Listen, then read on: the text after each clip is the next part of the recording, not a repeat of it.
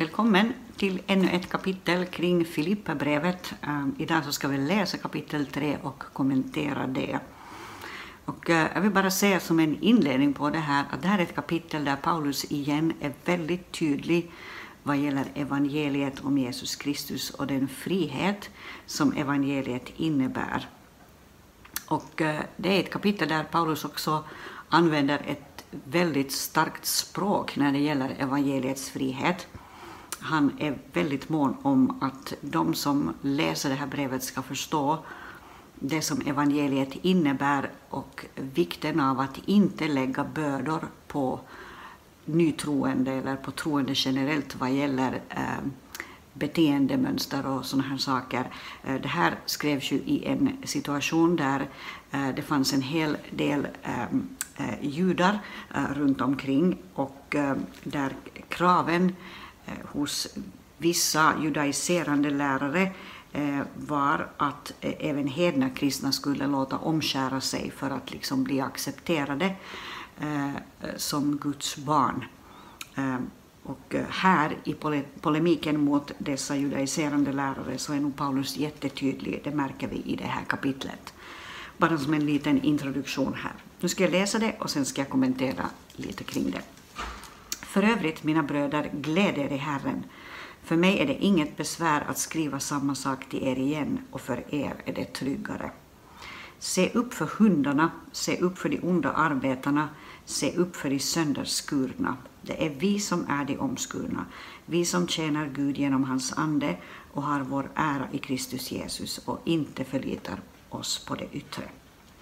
Fast nog hade också jag kunnat förlita mig på det yttre, för om någon tycker att han kan förlita sig på det yttre så kan jag det ännu mer. Omskuren på åttonde dagen är av Israels folk och Benjamins stam, en hebré född av hebreer, i fråga om lagen en farisé, i iver en förföljare av församlingen, i rättfärdighet genom lagen en oklanderlig man.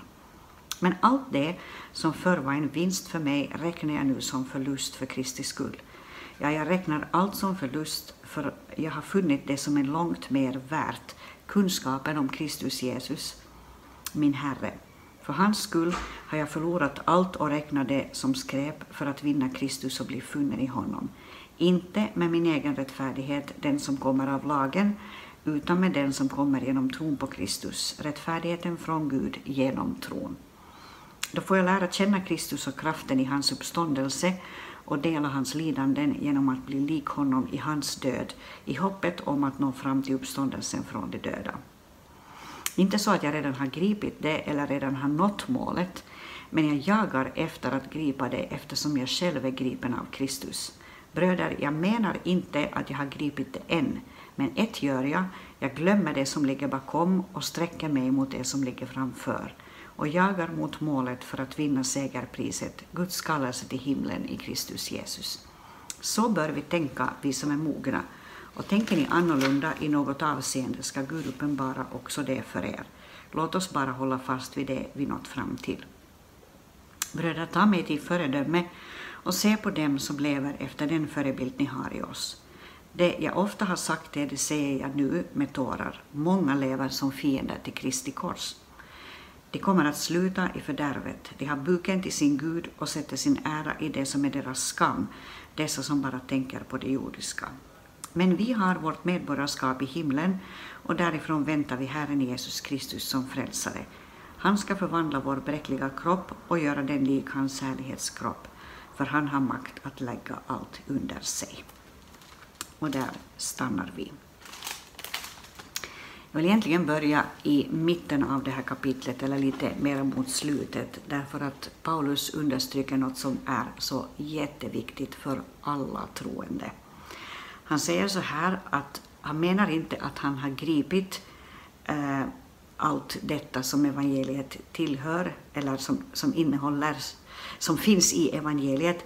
Eh, han menar inte att han har nått målet, men han jagar efter att gripa det eftersom han själv är gripen av Kristi kors. Han säger att han glömmer det som är bakom och han sträcker sig mot det som ligger framför. Så Paulus riktning så här, om vi tänker på hans huvud så att säga, hans huvud är riktat framåt. Hans vandring är riktad framåt. Han tänker inte på det som har varit, han är inte frustrerad över allt möjligt som har varit tidigare.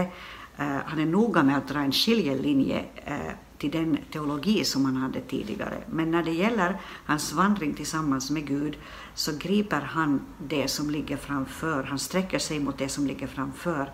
Han jagar mot målet för att vinna segerpriset, vilket för honom är Guds kallelse till himlen i Kristus Jesus. Och han säger så bör vi tänka. Eh, och eh, jag vill understryka det här att för Paulus är riktningen framåt.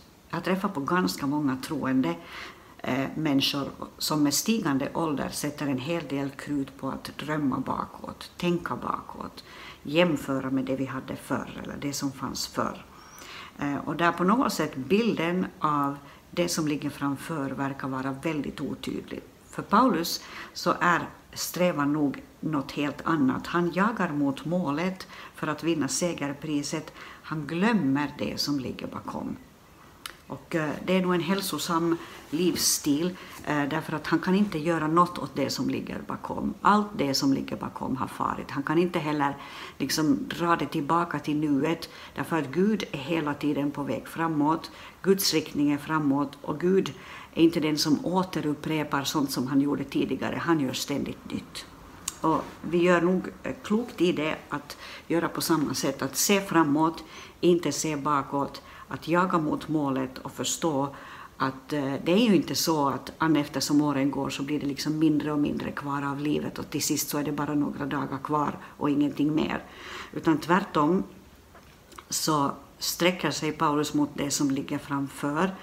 Eh, han, han poängterar medborgarskapet i himlen, det gjorde han här i slutet. Vi har vårt medborgarskap i himlen. Därifrån väntar vi Herren Jesus Kristus som frälsare.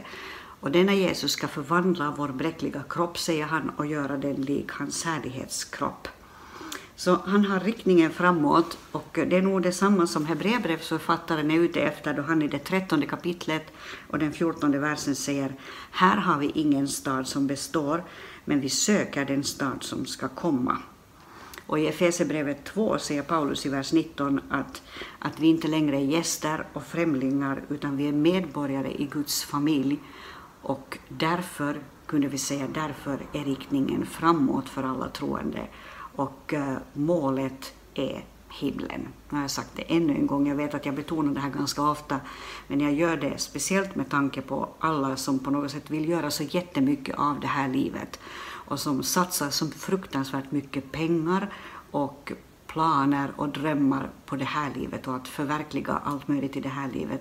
För en kristen är inte och får inte, skulle jag vilja säga, får inte det här livet bli så viktigt att det liksom äter upp all vår uppmärksamhet och, eh, och vi blir på något sätt väldigt otydliga vad gäller bilden av framtiden. Utan för Paulus och för oss så ska det vara så här att vi jagar mot målet och vi sträcker oss mot det som ligger framför.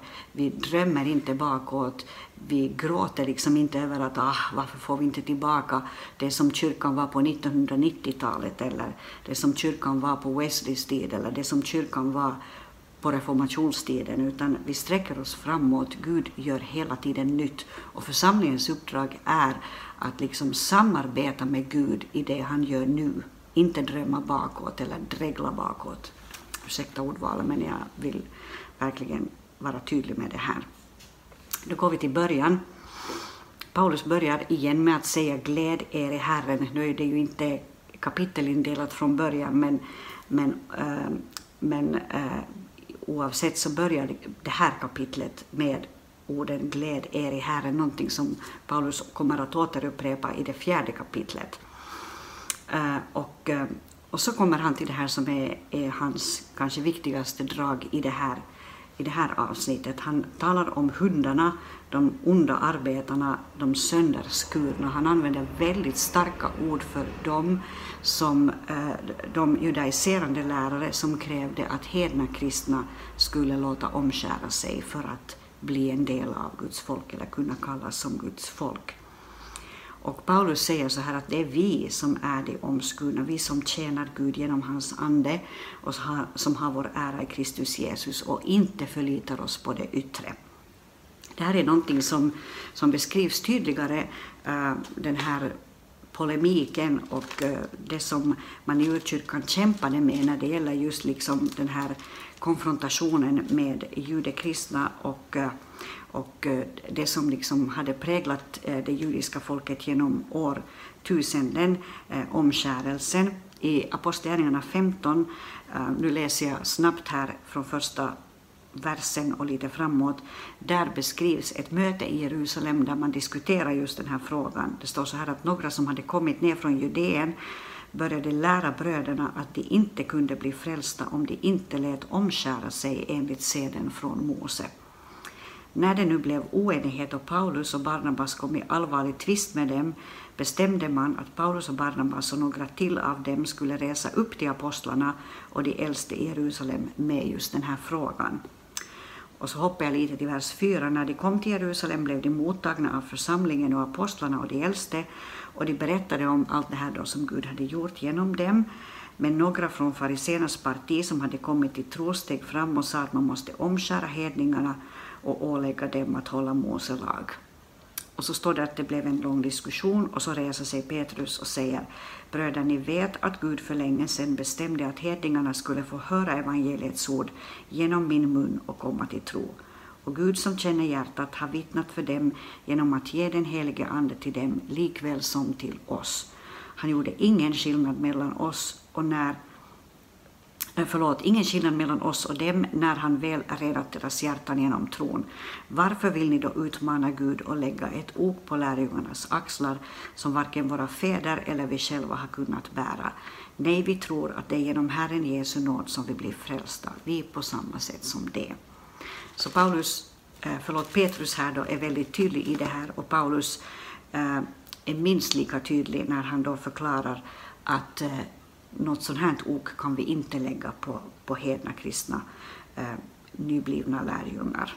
Och, och, Paulus fortsätter då här i Filipperbrevet 3 och säger att om någon skulle ha kunnat förlita sig på det som han har i sin eh, judebakgrund, inte judekristna bakgrund utan i sin bakgrund som jude, han säger att om någon skulle ha kunnat förlita sig på det yttre så skulle han ha kunnat göra det, för han var omskuren på den åttonde dagen. Han var Israels folk och Benjamins stam. Han var en hebré född av hebreer. I fråga om lagen en farisé, en ivrare vad gäller förföljelse av församlingen. I rättfärdighet så var han en okländelig, eh, i rättfärdighet eh, med kraft av lagen eller genom lagen så var han en oklanderlig man. Men han säger att allt det här som han har från sin bakgrund, det räknar han som en förlust för Kristi skull.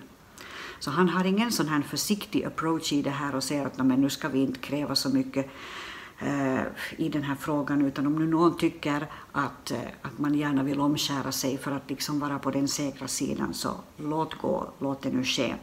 Han är väldigt tydlig i det här när det gäller evangeliets frihet eh, och, och han säger att eh, han räknade som en förlust eller som ett, som ett skräp, äh, allt det där som han har i sitt, äh, förgång, i, sin, i, i, sitt förgångna, eller i det förgångna, äh, därför att han har vunnit någonting som är mycket, mycket rikare och större.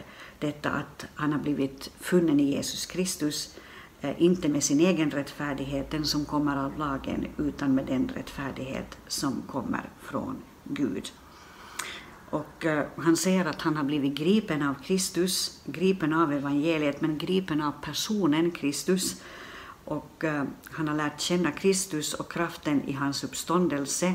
Eh, och samtidigt så säger han att han har inte gripit det, det är inte liksom en färdig process, han har inte hittat allt. Utan han jagar efter att gripa det eftersom han själv har blivit gripen av Kristus. Han, vill lära känna Kristus och kraften i hans uppståndelse. Det är liksom ett presens över det här. Han har inte redan lärt känna Kristus till fullo, utan han vill fortsätta att göra det. Han vill lära känna kraften i uppståndelsen eh, i eh, förkunnelsen av evangeliet, då evangeliet får nå både Eh, Eh, judar och eh, hedningar eh, och evangeliet får visa sin kraft i det att människor inte bara kommer till tro men att helanden sker, upprättelser sker. I allt detta så får han liksom se det stora i evangeliet och kraften i, i uppståndelsen. Och det är någonting som pågår hela tiden. Det är inte någonting som han har liksom sett färdigt utan det är någonting som han sträcker sig framåt och vill se ännu mera av. Eh, och eh, eh, han jagar mot målet, säger han, för att vinna segerpriset som är Guds kallelse till himlen. Och han säger så bör vi tänka, vi som är mogna. Och tänker någon på ett annorlunda sätt så ska Gud uppenbara det för honom. Och han säger att det är viktigt alltså att hålla fast vid det här. Och det är minst lika viktigt för oss idag att hålla fast vid det här, att hålla fast vid dels detta att, att livet ska handla om evangeliet. Eh, tyvärr är det nog så att för många, många kristna så har livet börjat innehålla en massa andra saker än bara evangeliet och att dela evangeliet. Eh, det gäller mig och det gäller många, många andra med mig också. Det är väldigt lätt att vi äts upp av den världslighet som råder i den här tiden och av allt det som fascinerar i livet. Och vi lever dessutom i en så trygg del av världen och i en så välsignad del av världen att det är lätt att bli uppäten av allt det här jordiska. Och eh, vi har all anledning att ta till oss det här ordet om att att inte bli fiender till Kristi kors. Nu är det att dra det väldigt långt, men, men, men han säger så här att, att det finns människor som har buken till sin Gud, sätter en ära i det som är deras skam, alla dessa som tänker eh, på bara det jordiska. Det här fanns i vers 19. Och det är nog en påminnelse, åtminstone till mig själv, att varje dag sätta evangeliet först, varje dag sätta Guds rike först, sök först Guds rike, säger Jesus, och allt det övriga ska tillfalla er. Att varje dag tänka på att jag är här av en enda orsak på den här jorden och det är att dra så många med mig in i det himmelska som möjligt. Det är också din kallelse oavsett vilka gåvor och vilken kapacitet Gud har lagt ner i ditt liv. Vi är här för att lära känna Kristus och kraften i hans uppståndelse och se den kraften eh, förverkligad i detta, eller liksom um, se den kraften bli kött och blod i detta, att evangeliet får möta människor i vår egen stad, i vårt land och i Norden i den här tiden. Och eh, då har jag sagt det jag vill säga om Filipperbrevet 3. Nästa gång så ska vi gå in i det sista kapitlet, Filipperbrevet 4, där det finns något jätte, jätte intressant som jag själv har återupptäckt i förberedelsen av det här materialet. Så var välsignad tills vi ses nästa gång.